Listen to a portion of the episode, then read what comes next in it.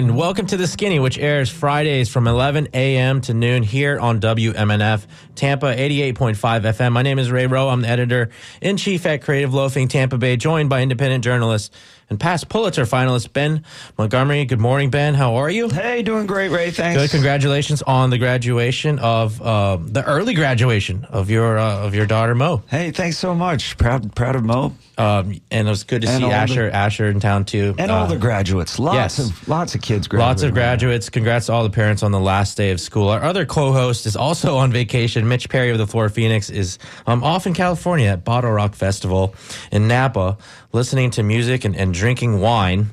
And speaking of drinking, we're just going to dive in today. Um, not drinking, but because we're talking about the latest season of change um, in Ybor City. We have an absolutely packed show with guest Tom DeGeorge, owner of Crowbar, who'll join us later in the show to close it out, and Manny Leto, uh, current executive director of Preserve the Burg, a multi generational Tampanian who will be here in the middle um, of the program. But first, we welcome a guy whose name has been in the news a lot. Uh, last week, we talked a little bit about Daryl Shaw's plans to bring a women's pro soccer team to Tampa and his wish to build a 5,000 seat stadium in town, preferably in Ybor City. Um, he's also got plans for Ybor Harbor. Recently broke ground on the Gasworks development. His Crest building is currently home to the Crest Collective of Art Studios um, and even has a micro theater um, in there. Shaw, he has more than two dozen parcels in Ybor City um, that he outright owns or is in a partnership to develop and has said that he would like to see Ybor's 3,000 residents grow to 10,000. Um, on the flip side of that, he's also been somewhat uh, critical or confounded by the ratio of tattoo shops, clubs, and late night alcohol spots to the other businesses there. Daryl, thank you for joining us. Are, are you there? Ray, good morning. Thanks for having me. So, how much of that did I mess up, and, and, and what did I leave out of, of your vision there, Daryl? Oh, I think you described it really well. I think the vision is um, ultimately a livable district with a lot more people living in the district. They got a chance to to go out, walk their dogs, go to the gym, um, go to the store, um, go go to entertainment. So that that's a vision. It's also um, looking at filling in the nomads land right now that exists between the historic district and Channel Side and uh, the central business district. um, and in a way in which we're bringing walkability, green space. Ybor's gritty, which is great, but um, can utilize more green space, bike paths, pedestrian paths. Really, a, a, a thoughtful approach to to helping populate the district. Okay, and even and even this morning you were out. I saw you were out uh, over at Sky Puppy Brewing uh, with a good friend of mine, Matthew, one of the best brewers in Tampa, who's l- been working on a brewery there out of the old historic firehouse for a really long time, really essentially since New World Brewery closed. We're excited about Matthew um, opening up.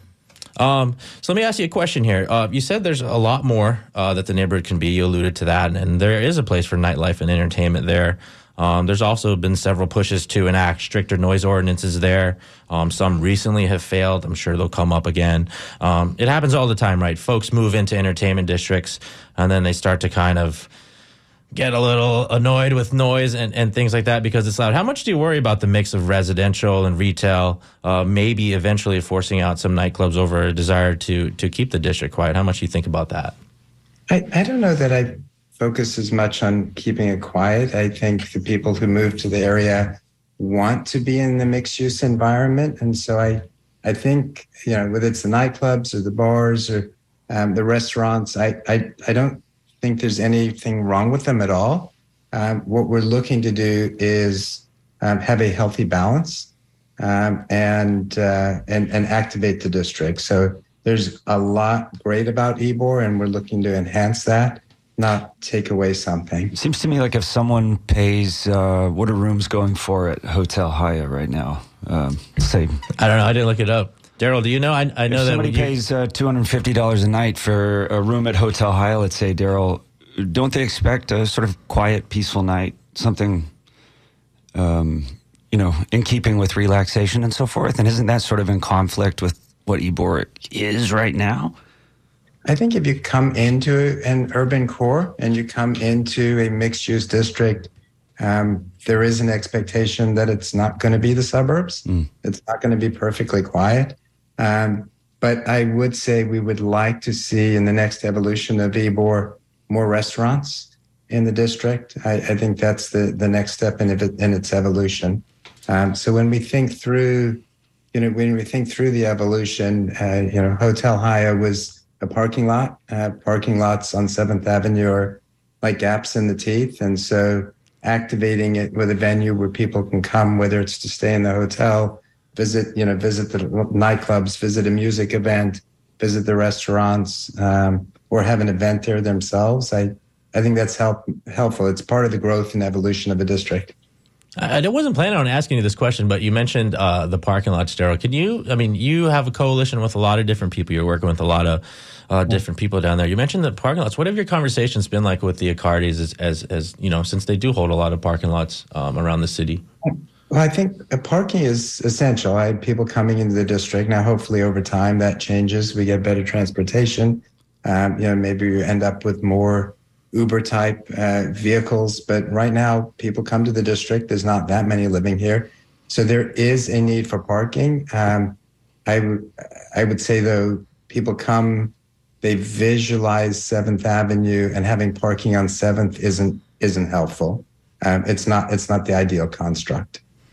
And um, you know, your name is like the latest name. Um, uh, to be discussed in, in, this changing of Ybor. But a lot, something that a lot of people don't know about you is that you've actually been around for a long time. Bought your first property there a long time ago, and you know, just to piggyback on some of the other questions, you've seen Ybor change a lot too. There've been businesses and people who've had to move out of the district. Some related to your endeavors, some not. You know, I'm thinking about Tampa Park Apartments. I'm thinking about New World Brewery. Um, more recently, Revolve or the Ybor Art Colony. What do you say to people and business people who've had to find a home elsewhere since you and others uh, started working on your vision for the neighborhood? Yeah, well, I, I can certainly speak to him, and, and there's an inherent evolution that will take place, and some businesses will come and go. And if you take those, and Tampa Park Apartments was in over you know 50, more than 50 year old apartment complex. It had been sale for sale for a couple of years. Um, before I purchased it, it was market rate rental uh, and had been um, for a while when I purchased it. Um, and it, it, was in a condition where it wasn't sustainable. And so it was going to close one way or the other. And so I, I worked very closely with the uh, the residents there. We brought in a, a, lady named Tori Boyd who was amazing. She met. Uh, she had her team on site for months. Met with every resident. We helped uh, um, work with them to find another location. We paid uh, for movers. We gave them funds to help put down payment, um, you know, on, on a new place and found. And so we, we worked with them really closely. Um, that was an apartment complex that was going to close down. Um, you know, in terms of uh, other activations, what were some of the others that you mentioned? No, I'm, I'm just wondering, you know, how much you think about those people as as they move, and then you kind of spoke to the evolution, um, you know, like the Ybor Art Colony. Some of these are involved with with your endeavors, and some of them um, are not. If you're just joining us right now, this is the skinny on WMNF Tampa. The voice you're hearing on the other side is Daryl Shaw, a developer who has a, a, grand vision for Ybor, which is well underway with the groundbreaking of uh, Gasworks. His Crest Collective is, is, is very active.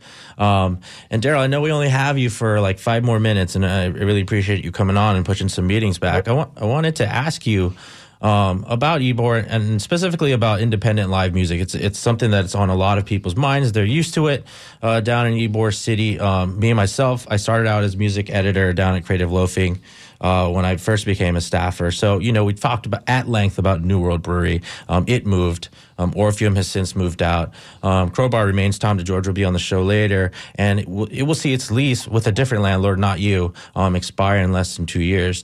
Do true blue independent music venues have a place in your vision for Ybor? And, and if so, what can you do to make sure that they that they will have a place um, in the district? I, I definitely think they do. Live live music thoughtfully done um, I think is really important for the district. It brings people down.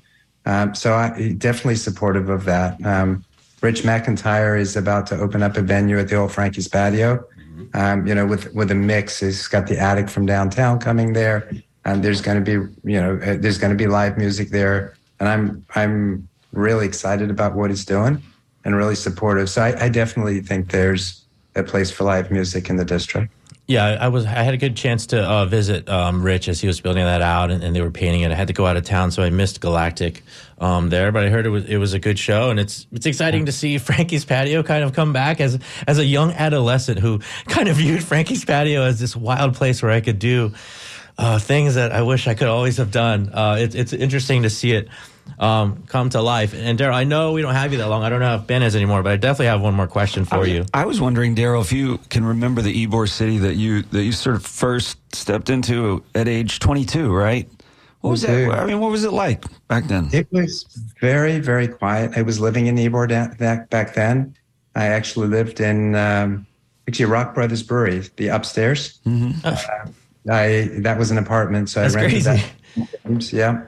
Um, and it was it was very quiet. It was it, it, was dead most of the time. The Ovo Cafe was around. Cafe mm-hmm. Creole uh, was around. Um, you know, there, there were a few clubs. There wasn't. You know, Arnold's Art Supply was open. Um, so there, um, and Brad Cooper then moved his gallery here. So there, there, there was some activity, but it, generally it was fairly quiet back then. That's fascinating. It's it's funny that yeah. you know you mentioned living upstairs from the attic and how quiet it was, and now I mean that is truly one of the best listening rooms in Tampa. I think, right. and, a little bit of a pause there. So I, I know you have to go soon. I, I have to ask you something. Um, sure. as, as, an Ybor resident, somebody who's who's been Ybor, roosters, are they yes. annoying or are they cool? No, I think they're super cool. okay, so you don't mind when, when they're crowing and stuff at like four in the morning. No, okay, not, you're not, not in that camp. Part, it's part of the urban environment. I think they're great. Okay, good. Yeah. You've got a garden. You're probably not so happy. You have to do more maintenance. Yes. Changing the lawn, keeping the mulch, but um, I think they're great. Should we extend that bird preserve into gasworks? Is okay, that, that's what we're that's really what asking hear. for. Is, yeah. is will you extend the bird preserve and protections all the way into downtown? Absolutely, absolutely. Channel side. Well, Daryl, uh, thank you, thank you for joining us um, here on WMNF Tampa on the Skinny. I know you have some stuff you have to get to. Uh, look forward to hopefully walking around Ybor um, sometime and maybe bumping into you um, at awesome. the hotel in the morning sometime again. So thanks for making time for us, Daryl. Appreciate it. Uh, appreciate it. Uh, that was the voice of Daryl Shaw, uh, who has a grand vision for Ybor City, which we're talking about um, today. This is the Skinny on WMNF Tampa. Ray, how did the show get going? Oh, this so so. Mitch said he was out, and uh, Ben and I looked at each other and said, "Let's talk about Ybor." Um, because we're always thinking about Ybor City. I think Creative Loafing's written like 17 articles about how the death of Ybor City, and I felt like another one was on the precipice. So I felt like we wanted to do some on-air reporting and have some people in that. Like you asked Daryl about the Ybor that that he remembered. Ben, what is when did you get here? And, and talk about your first brush with Ybor back in the Tampa Tribune days? I moved here in 2005, and I think one of the very first stories, deep stories that I did for the Tampa Tribune was uh, about Ybor City. And I think what had just happened, there'd been um, a, a, a, sort of round of violence, which always causes the media to kind of take a hard look at Ybor City. And it, uh, depending on who's doing the looking, it, it comes off different ways. You know, Ybor is a dangerous place or an edgy place or a disturbing place or a fun place or safe place, so forth, depending on when you're there, when when you're taking a look at it, right? Uh, so, um, uh, and that's the case with, uh, you know, so many uh, District 6th Street in Austin, or back in the day at least, uh, you know, the quarter in New Orleans, uh, many, uh, uh, many party districts like Ybor City. And I guess the question is, like, can the party go on uh, under, under this new vision, under this sort of new interpretation of Ybor City? Will the party go on? Will the party go on? And I mean, as, as we should point out, as we get ready with our next guest, we should point out, and, and Daryl kind of alluded to this in, in his kind of recollection of Ybor. There have been generations of businesses that have come and gone in Ybor City. You're thinking about, you know, Three Birds, Blue Chair, Sweet Charity, uh, Silver Ring, Castillo's, the Cherokee Club. Um, you know, there's Czar, Masquerade, of course, New World Brewery, and La Tropicana even. And so our next guest here is uh, Manny Leto. He's, he's a board member at the Center for Architecture and Design Tampa Bay, which is opening a new headquarters um, in West Tampa next week. And he's currently the executive director of Preserve the Burg. Um, he's not that old, but he's seen Ybor change a bunch uh, with his own eyes and, and, studied more of those changes via his work as, as a public historian. Manny, Manny Leto, welcome to the show. Thank you for being on WMNF today. Oh, thanks for inviting me. Um, I, I want to ask you about preservation and, and its role in, in, in, whatever is next for Ybor. But right now, I was hoping, Manny, as, as, we've been kind of jogging our memory, I was hoping you could tell us a little bit about Ybor's earliest days compared to what it was, both in a, a personal context for you and a historical context, because you, you are a, you know, a well of knowledge as far as the history of the district. Thanks, Ray. Um, so, yeah, I mean, Ybor City is Tampa's historic immigrant neighborhood. You know, it was founded uh, by this early generation, this 1880s, 1890s generation of of essentially Cuban laborers, uh, specifically working in the cigar industry. And you know, in, in Tampa's early history, um, cigars are what put the city uh, on the map, kind of financially, but also uh, from a residential standpoint. And so, in its in its early years, uh, you know, Tampa, as a result of Ybor City, uh, was a, a, a, majority minority city. I mean, it had mm-hmm. more Cubans, Spaniards, and Italians living uh, in the city than native Anglo uh, uh, than the native Anglo population. So you have this really uh, uh different uh, makeup in Ybor City, and Tampa is different be, because of it. So I mean, you're talking about a, a period of time that's you know just a few years after the civil war and you're talking about the american south. So you know capital s south and into that flows all of these Cubans and uh, uh, you know Spanish speaking immigrants, and so it gives Tampa this this really different look. And and of course, all of that is, or at least most of that, is happening in Ybor City, and Ybor City is kind of set apart from uh, the rest of Tampa. It is north and east of kind of the the original downtown core, and they really kind of create uh, you know what what historians would call a city within a, a city. You know, it was uh, kind of its own separate place.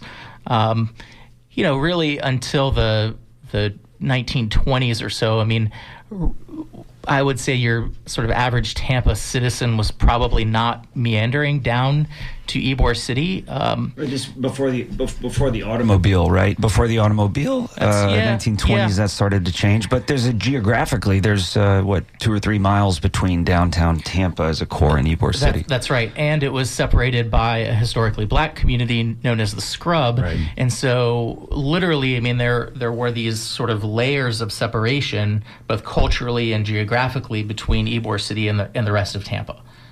Right, City Hall specifically. Um, you're listening to the voice of Manny Leto there. Uh, we're talking about the, the Ybor City and the latest season of change on the here. We welcome some phone calls. If you want to call in, leave a comment, or have a question for anybody, it's 813 239 9663. Um, we have some text messages coming in. If you want to text, uh, it's 813 433 0885. Feel free to give us a call. Stage you here, and we're going to continue our um, conversation here uh, with Manny. Manny, in, in a short uh, explanation, do you want to talk personally about what Ybor City means to you and, and uh, growing up there and, and, and what it is uh, for you? Sure. Uh, you know, my my family is is sort of part of that history. Although they, they didn't live directly in Ybor City, they lived in another part of Tampa that was similar to Ybor City called West Tampa, which is sort of like the second cigar city, often forgotten cigar city. But uh, they are definitely of that that uh, era of Tampa's history for sure. Um, and so there's that that personal connection, and you know, my a lot of my uh, family has worked in those cigar factories and you know owned restaurants and and small businesses in Ybor City and West Tampa. Uh, so definitely kind of part of that mix. And then, you know, just personally, uh, you know, my my older sister. I always tell this story. My older sister, you know, d- did not live here, but every time she came back, uh, the first place she wanted to go was was Ybor City, and we're talking about kind of early '90s, late 1980s, and so that's sort of my first uh, you know, kind of non-historical touch with with Ybor is kind of going to. I mean, I remember there was a, a Santeria shop on on Seventh Avenue that we used to go to, and Blue Chair and Ovo Cafe and all those kinds of places. And I want to say that's you know 1990, uh, 89, somewhere in, in that vicinity. Okay. A lot of these districts, Manny, uh, were uh, sort of uh, uh bulldozed in the 60s during uh, urban renewal, along with uh, black communities. Many of them were black communities. Um, in the case of New Orleans, let's say, it was sort of the white socialites who, the, and women primarily, who sort of stepped out of the woodwork in the 1920s and realized we need to preserve this historic district. Does Ybor City have folks who have, over the years, been concerned about historic preservation? Uh, who looks out for the uh, the infrastructure there and the, the, this historically important architecture and so forth? Ab- absolutely. So, just to uh, very quickly on urban renewal, you know, urban renewal decimated Ybor City. Uh, so, it's important for when people think about um, Ybor today, you are really only looking at a shell mm. of what the original neighborhood used to be. How big was it? It it extended all the way into sort of your northern boundaries would be Tampa Heights or Seminole Heights. I mean, mm. that would have all been considered kind of Ybor City, um, and then and then out to the to the east, uh, you would have had these small kind of uh, uh, small sort of farming and produce operations, and certainly all the way over to Nebraska Nebraska Avenue. So mm.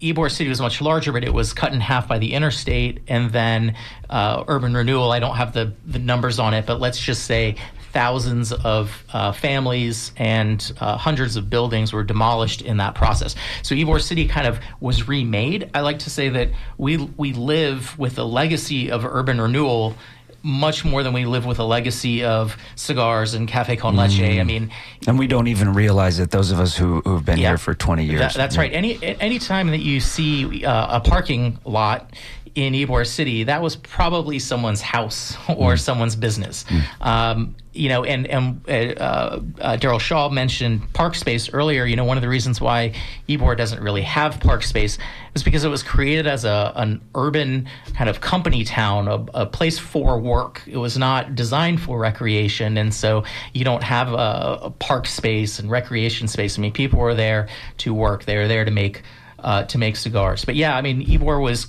kind of completely remade in the 1960s.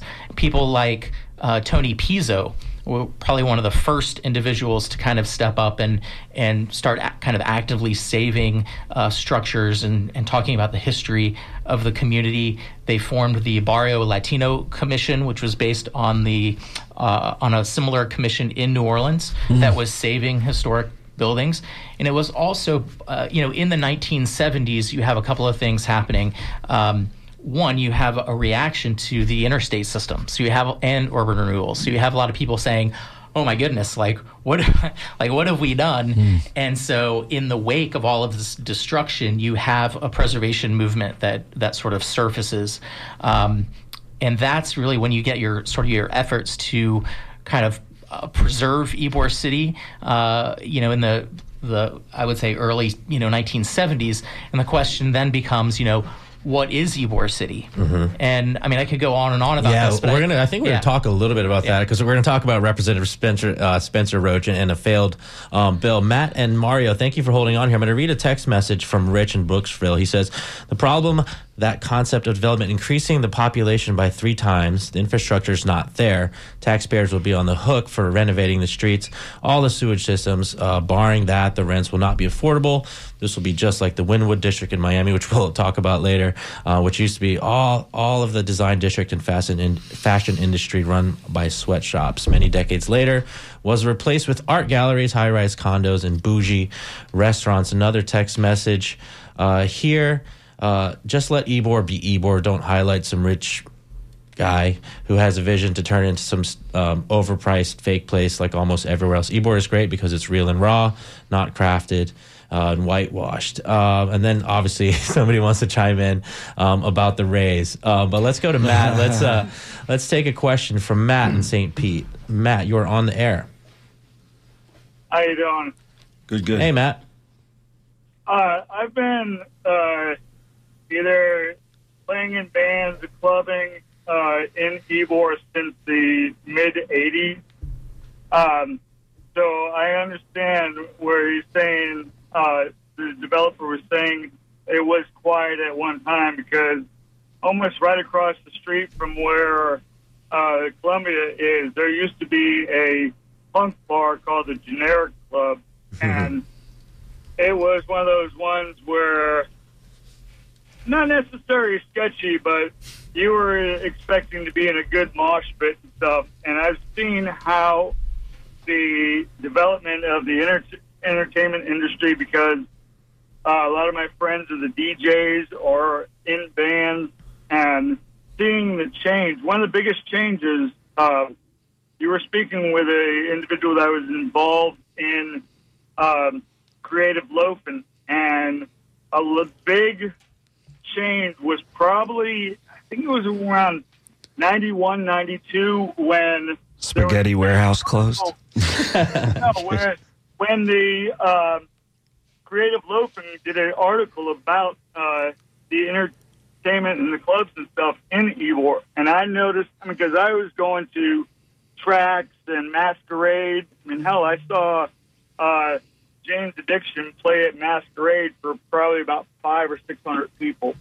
Uh, but after that article uh, where they were talking about the the entertainment and stuff going on, it was a massive change on the number of people and the influx coming to Ybor and Seven. Yeah. Uh, oh, sorry. so- Yeah, uh, you, you know we're going to talk about uh, Masquerade and with with Tom DeGeorge who who is in the studio uh, with us. Matt, thank you for your call. Um, let's go to uh, Tom. I, I'm excited to talk about that with Tom, but let me get one more call in here. Uh, just clear the uh, the line here. Mario from Tampa, you're here with some Ybor comments. Yeah, no, it's great, great guest this morning, starting the show with Daryl Shaw, and of course, the great Manny Leto now and Tom DeGeorge to follow. I just wanted to mostly thank Manny for the work that he's been doing, you know, following in, in Tony Pizzo. He mentioned him earlier, his footsteps. I think we need to keep telling the story of Ybor City, the original Ybor City. Manny used to simply put it all together for somebody who might just be listening for the first time and getting some cursory information on what is an Ybor City. But in, no question, or a comment. Thanks for this show today, especially thanks, Manny, for the work you're doing. And keep up the good work, Ray, Ben. And Thanks. Mitch, wherever you are. If I had a Appreciate you reggaeton horn. I would fire it off right now. That sounds good. It sounds good. You know, baby. All right, thanks, Mario. You know, uh, you know, Ray. Uh, I don't know if you watched Succession, but a few weeks ago on Succession, uh, the the the Roy family started pitching this. Uh, uh, development. It was uh, bringing the cruise ships to land. Uh, it was retirement uh, centric, and the idea that the the, the beautiful uh, tagline on the on the advertising and so forth for this development was minimize surprise, maximize satisfaction. And I thought that's sort of. Um, sort of what uh, a lot of people have been trying to do to Ybor for a long time minimize the surprise in order to maximize the satisfaction. I don't think those two things necessarily go Right, hand right. in hand, do they? But it is a- I think part of the beauty of Ybor City is being surprised by something, by sitting next to a stranger who just strikes up a conversation with you, and it turns out they've written 10,000 pages of a book they've been working on for 72 years or whatever. Um, uh, you know, bumping into uh, a- a family of roosters crossing the uh, chickens crossing the road. So there's just always something unexpected in Ybor City, and that doesn't happen in in you know a lot of places in Tampa. No, for sure, and that, and that leads us to the next thing I want to ask, ask Manny about. We, I want to talk about preservation because Manny is an advocate for that. He knows so much about that, and through his work with exec uh, with uh, Preserve the Burg, he's on the ugly, not ugly, but just boring like boardroom meeting side of that. I want to talk about HB thirteen seventeen, SB thirteen forty six would have allowed property owners and developers to more or less bypass local regulations, let the historic buildings fall into disrepair in these coastal communities within a certain mile of the coastline, um, leading them perhaps to demolish those older buildings and then redevelop them. So, on top of that, the laws would have prohibited local officials from blocking uh, the demolition of buildings designated as unsafe um, if they were within those coastal construction control lines, and or if they didn't meet federal standards uh, as far as flood resistance materials, things like that. That bill died um, in the House. Uh, it did pass the Senate. Um, its sponsor, Spencer Roach, a North Myers Republican, vowed to bring it back. Uh, Manny, had the bills passed, uh, what do you think it would have meant for Ybor City? I mean, this is kind of speculative, but can you talk a little bit about that? Yeah, so I mean, I I think that was a good summation, uh, Ray. Um, but just to kind of break down some of the wonkiness of it, basically, it was a the bill was designed to. Um, usurp kind of local control of historic preservation uh, regulations. And what More, it's- more preemption as we've what seen from the yeah, state. what it what it basically said was, if you are uh, within one half mile of the coast, and uh, if you are in a certain flood zone, then uh, if you own a structure, a commercial building, that building could be demolished, um, whether or not it was in a historic district. Um, and it could be not only could it be demolished, but then when it was replaced, you wouldn't have had to have complied with any of the local provisions uh, regarding historic preservation to replace that building. So what that means is uh, both for St. Petersburg and for uh, for Tampa, you know, coastal communities, basically it means that if you have historic properties within kind of that designation, those buildings could be knocked down and replaced literally with anything, and the local authorities, uh, local kind of government agencies wouldn't ha- be, have any sort of say in, in in that process. So in Ybor City, what that means is huge swaths of the south end of Ybor City. So everything kind of south of like Sixth Avenue. Uh, in between 18th Street or so, kind of 15th Street and say 15th Street and 4th Avenue, like you could just knock knock all that stuff down, and then you wouldn't have to abide by any of the uh, guidelines of, of, Of the uh, barrio. of the barrio Yeah. Latino or any of that, and, and replace those structures. In St. Petersburg, areas like Coquina Key uh, were also affected. Uh, Shore Acres, um, you know, it, uh, uh, a very sort of dangerous. Uh, bill, a dangerous precedent, and would have uh, especially affected uh, the Art Deco district in um, uh, down in Miami. So uh, this was a kind of a, a an alarm for a lot of the preservation community across the state. Uh, the Florida Trust for Historic Preservation uh, got involved. The Miami uh, Design League got involved. Uh, it was a huge push. Push.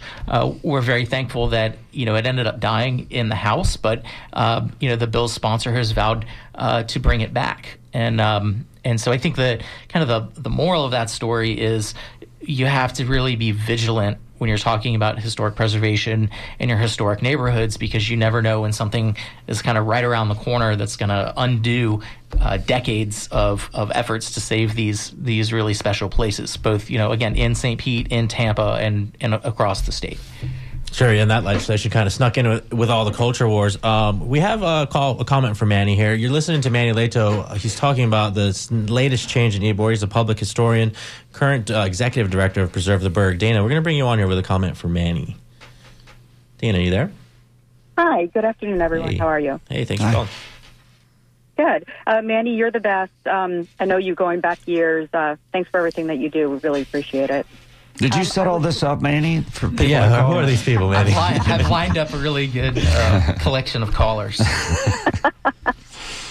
So, um, quick question. I think that a lot of people, you know, myself included, don't really know how to properly make that transition from the more irresponsible type of urban renewals to a more community focused or historically sensitive rejuvenation and how to go about that and how to work with the developers better to make sure that that's happening and, and paying attention to that in our communities.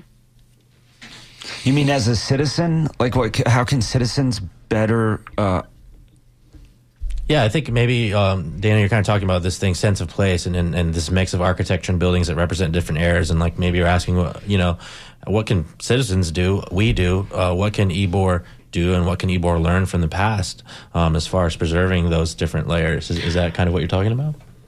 Yeah, absolutely. But then also like understanding the true difference between um, like or like true urban renewal that's damaging to the historic buildings and you know moving into a better system where it's more community focused like rejuvenation that actually supports the community goals Okay, thanks, Dana.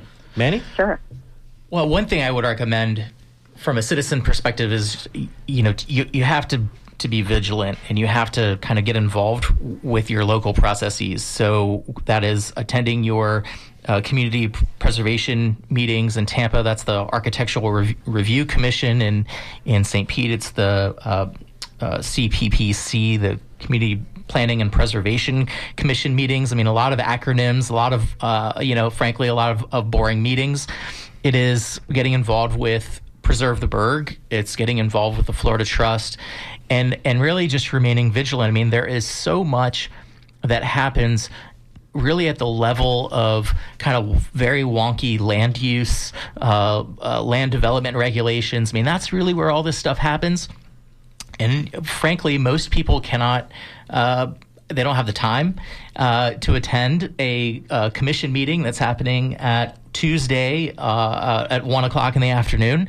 Um, so that's where organizations like Preserve the Burg um, fill that gap because that's that's what I do. Um, I, I attend those meetings and um, and we we try to uh, keep an eye on on what's happening. Um, and then you know I I, also, you know, just participating in your kind of your local neighborhood associations, your community groups, and just trying to kind of stay abreast of, of you know, what, what's happening. Because ultimately, once these once these places are redeveloped and built, then we are essentially, I mean, that is your built environment, right? I mean that that forms your community for probably the next 50 years.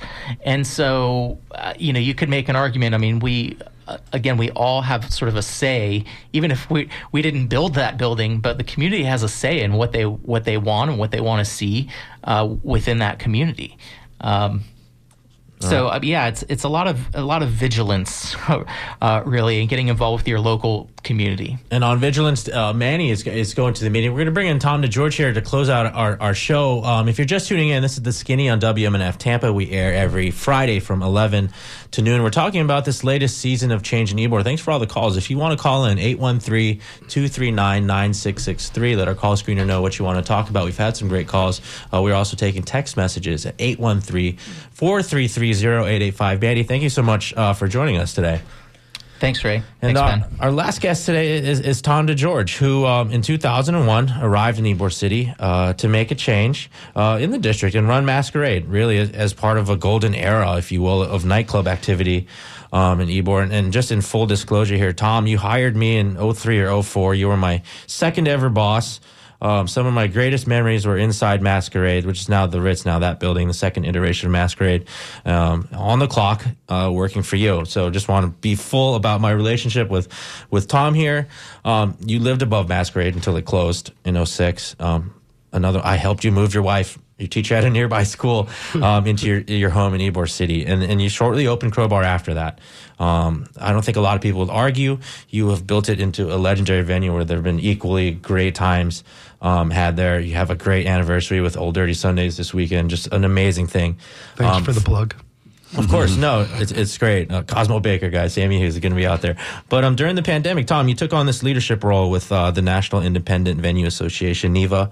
Eventually, successfully, together, you and your NIVA colleagues lobbied for fifteen billion dollars from the federal government. Seventeen billion. Okay, sorry, I stand corrected. It was 17 billion as part of this huge rescue package for the live entertainment industry. Some of the promotion stuff I talked to you are just finally getting to the end of their Save Our Stages money. They've been able to to stay alive. Um, Masquerade, it was kind of like this last bastion for the pre-Centro uh, Ybor City days, Tom. And, what do you mean by that, pre-Centro Ybor City days? Well, Centro Ybor, I don't know if anybody listens to David Dondero here, but uh, I don't mean to sound disparaging or anything, but I'm just going to say it how I feel it in my mind right now. It's more or less a little shopping mall in there, and, and I think it was maybe a little bit blighted there in the center. Maybe the foresight wasn't there on, on, on Centro, and, and and now there's a co-working space because the movie theater didn't work out. You know, mm. thankfully Tampa Bay Brewing Company has been able to kind of keep that thing going. Restaurants have, have, have come and gone. So I mean, I would call it a shopping mall. Restaurants. Anybody disagree with me in a major way there? It's an urban mall concept that was very very concept, common, yeah. very common, and usually would fail. Yeah, I, I, know we're not gonna have time, but I would go out with "South of the South" by David Dondero um, if I could. So, but but Tom, your lease at Crowbar, your venue is up in 2026, correct? Correct. And and you're going for broke here with no plans to renew, at least publicly. Um, where is your mind today as you look not just at the end of the road for Crowbar's lease, but a wave of change? You know, more serious than than others in Ybor City. Well, you know, it, what's happening in Ybor City. isn't that different than what's happening in a lot of different communities around the country. Um, you know, we were successful in getting that largest arts bill passed, um, and that money went to for profit and nonprofit entities. Um, I think the problem we're seeing is that you know, indie rooms and DIY rooms like Crowbar that I believe are essential to any community and essential for budding artists to be able to travel around the country, you know, because of um, development, corporatization, local and state politics, you know, we're myself and a lot of the colleagues that I have around the country and different venue owners that I talk to around the country. You know, right now I'm currently the Southeast president for NIVA. And so I talk to venues all over Florida. I talk to venues in North Carolina, South Carolina, in Georgia. And what we're seeing is, you know, while that money was a conduit to try to get everybody through it, a lot of the mom and pops and small venues that are in the range of my room or a little bit smaller, and even up until over the thousand person range are still not being able to make ends meet because um, once again either either through development development things got more expensive or noise ordinances are, are, a challenging thing to deal with or no more free parking is a challenging thing to deal with. So when we think of the save our stages sometimes i tell people i feel like we are partially successful. Um, and if you look at ybor city you can clearly see that the rooms that were there at the beginning of the pandemic, um, which at the beginning of the pandemic, one of the things I would say in um, different interviews was if we don't get help for these small businesses, um, Ybor City will not look the same now as it will at the end of at the end of the pandemic. And while the development was starting prior to that, I think if you look at everything that occurred through it and local and state politics and, and things like that, it, it was very clear that rooms like mine were put in a horrible disadvantage of of of weakening and and and how we could possibly get through this. So when we came out of it, as the cost of everything's gone up and all these other things have happened, it, it just makes it very difficult to uh, be able to continue and be profitable. You listen to the voice of Tom DeGeorge. He's the co-owner and founder of Crowbar, a live music, independent live music club um, in Ybor City. Uh, we have a text message here. Why does one man get to decide what happens with Ybor? What investors are doing to our neighborhood, residential and commercial, is troubling at best. Thank you. I mean, and I will say Daryl does own a large portion of, of, the land, but there have been a lot of people who own have owned a lot of of land um, in Ybor over the years. You know, thinking of the Shivers, thinking of of uh, Capitano, uh, Kahana, th- those types of names, and and and people who who have. Um, been involved with Ybor think, over the I, years? I think at least in the 22 years I've been here, and I've seen Ybor have some ups and downs while I've been here I think that what makes this different is that those owners, there was a symbiotic relationship with the businesses that came in. And there wasn't really a guardian of that. Um, the, the, the, businesses came in, everybody kind of had a fair shake. Um, and I think when Ybor thrived at its best, um, there was a large swath of different types of businesses there, different personalities, um, different cultures. Um, and in my concern, anytime you see development or you see one article said there, that Daryl Shaw is winning at Ybor Monopoly. Um, anytime you see something like that, I think that having a large swath of the arts and having all arts represented and having um, all artists have a fair shake. That's just not going to be the case anymore. So when when Ben was talking about all the weirdness and the different things you see, the I surprises, would, the, the, surprises. Uh, it, once you get into a extremely sterile environment, like when Daryl said, you know, we want to see live music. I, I, can't remember the exact word. How tastefully he, done or tastefully like done. I, I, don't know the exact. Um, to me, as long as a Dropkick Murphy show is executed properly, it's tastefully done. As long as a hip hop show with Mobb Deep is executed properly, it's tastefully done. As long as Old Dirty Sundays for 12 years on a Sunday brings in community of all shapes, sizes, colors. It's tastefully done. Um, so once again, uh, my biggest concerns is aside from the development, state politics, things that that suffocate the creativity based on um, how much money you have, what you can afford, if you're getting picked, if you're not getting picked, if you can even say what you are, because you know we have laws that are outlawing enter- drag queens, Sure. which I think are great entertainers, and I think the gay community in Ybor was a beautiful thing, you know, and very helpful to to a wide array of entertainment. You and said I worry was. that's all going to go away. Is Ybor less gay now? Is that a fair question?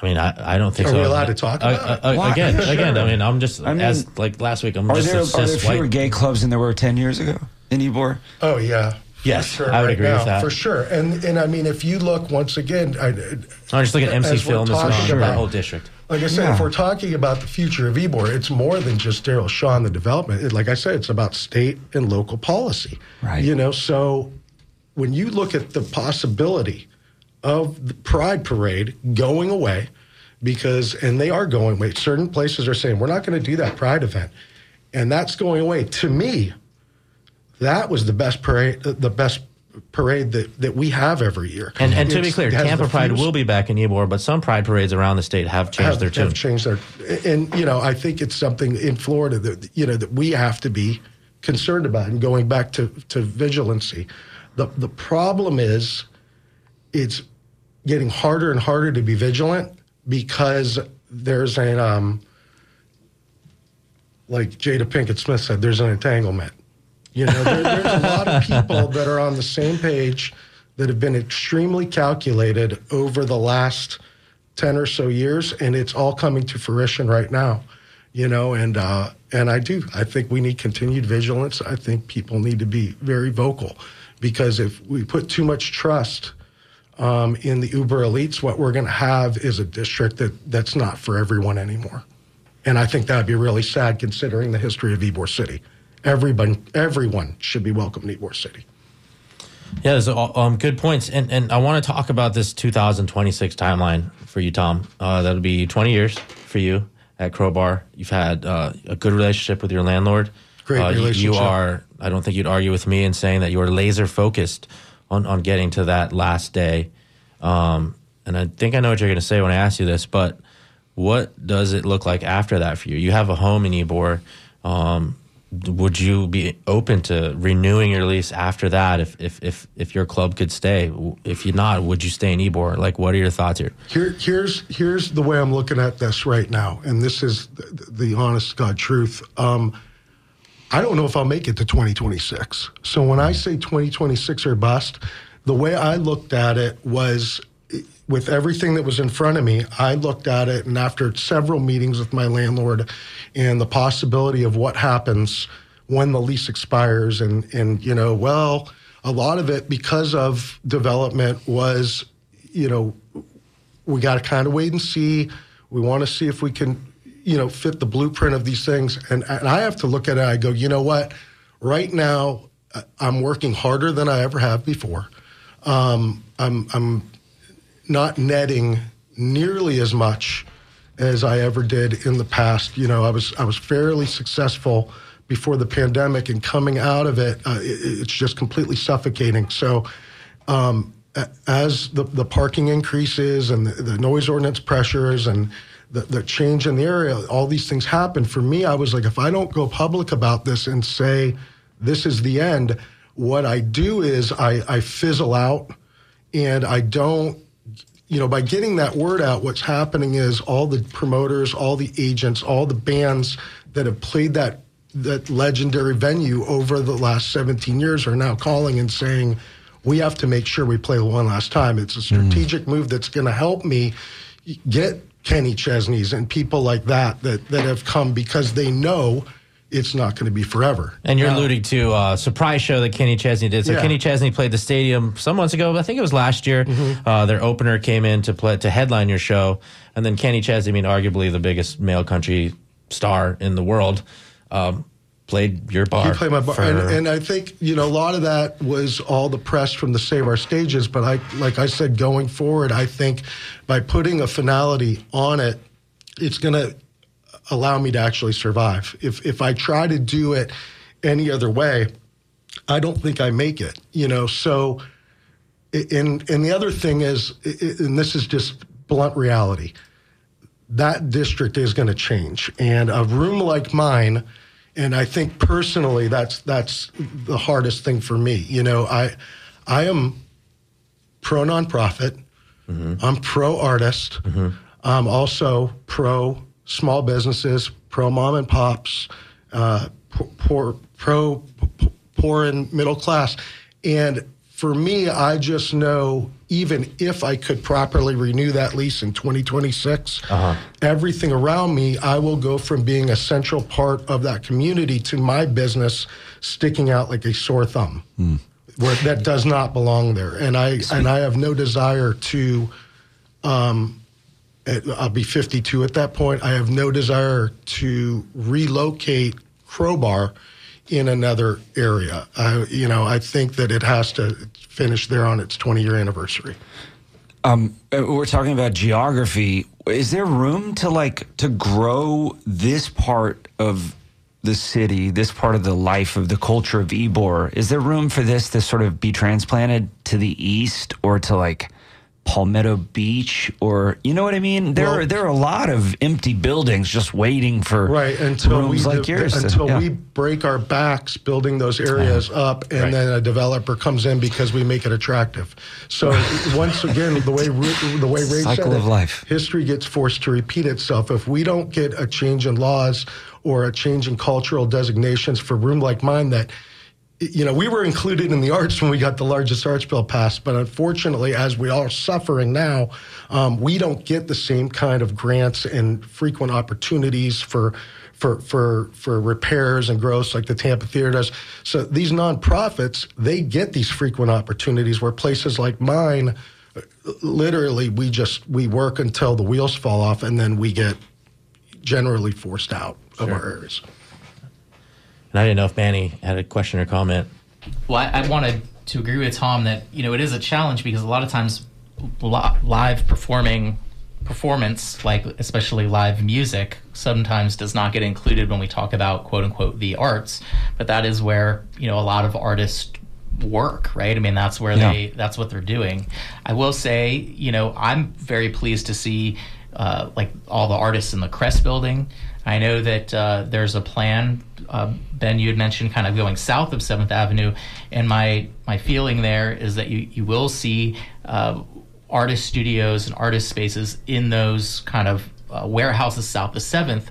But to speak to Tom's point, I mean, I think that that is it's not unique to Tampa or to Ybor City, right? It's this sort of evolution. The artists kind of come in, they start the, this district, and then it, it kind of changes.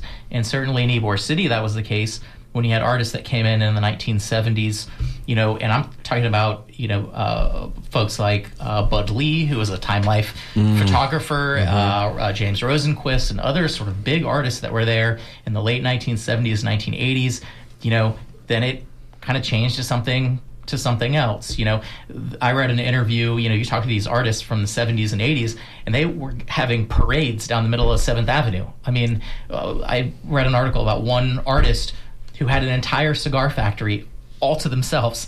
And as far as I'm concerned, you know, I had a, a band that was rehearsing in an old cigar factory, you know, 15 years ago. So it, it, it does weed change. was right? owned by the artists until the Ybor Oh, Chamber yeah. of Commerce ruined it. So you know, Well, thank you guys. You've been listening to the voice of Tom DeGeorge, uh, owner of Crowbar in Ybor City, Manny Leto, executive director of Preserve the Burg. Previously, Daryl Shaw joining us. Thanks so much for all your calls. I'm sorry we couldn't get to to all of them here. Skip, uh, we'll be back next week. Thank you, Skip, for running the board. Can we get Appreciate outro Skip. music? I think somebody should hear South of the South. Skip's here. the man. Hey, listen, Viva la Ybor, right? Viva Uh, la Ybor, I think we should say. Yeah. Um, so I don't know if Skip's going to have South of the South for us. We'll be back next week. Um, there it is.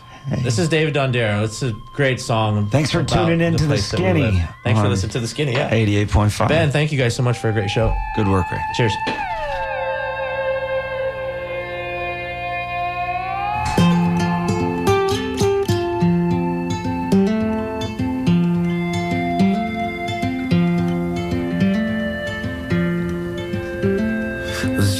Tender chicken in the Florida rotisserie. My own sweat's basting me.